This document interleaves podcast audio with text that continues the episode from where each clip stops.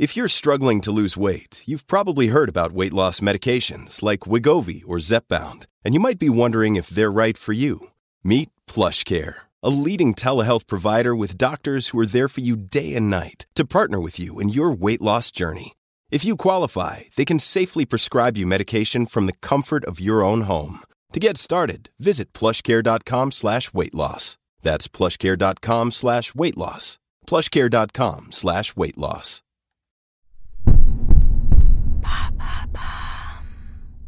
What's the best sleeping position? Thanks for asking. Side, stomach, or back? What kind of sleeper are you? Some people say that our sleeping position reflects what kind of person we are.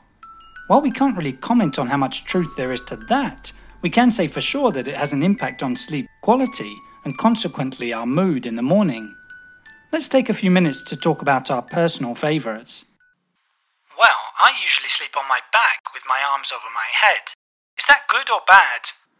It's often said that sleeping on your back is the ideal position, and that is indeed the case as long as your mattress isn't too soft.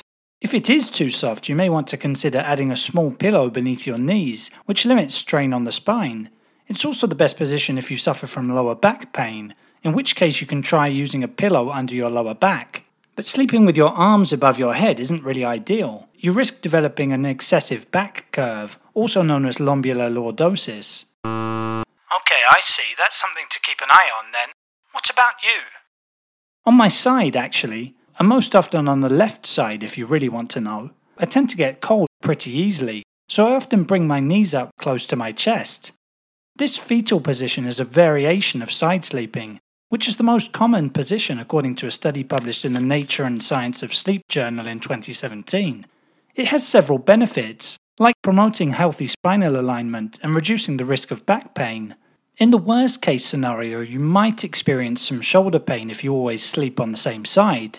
That's because the shoulder takes on more pressure than usual. Regularly alternating would be one way of avoiding that and really optimizing your sleep, if you can manage it. It will let you relieve muscles and joints on each side in turn. What about stomach sleeping? It's really not the best position. If it's your favourite and not causing you any pain, there's no need to force yourself into changing. But given that you have to turn your head to the side, you inevitably twist your neck and head out of alignment with the spine. It also provides the least back support of any position, SleepFoundation.org recommends stomach sleepers use a thin pillow, so you may want to try that, or even go without. That's so your neck doesn't tilt further back and out of alignment.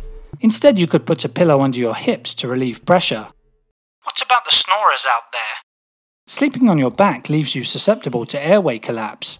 Air can't flow freely, which causes the upper airway tissue to vibrate, leading to snoring sounds. Snorers or people with sleep apnea may find sleeping on their side is the best option. Let's finish off with a few other pointers. Studies seem to show that sleeping on your left hand side is best if you're prone to acid reflux. As a general rule, it's best to avoid eating just before bedtime anyway. The same position is also recommended for pregnant women, as it relieves the pressure of a growing belly and favours good blood flow to the organs and fetus. There you have it. Now you know what the best sleeping position is. In under three minutes, we answer your questions. What would you like to know about? Use the comments section to send us your questions.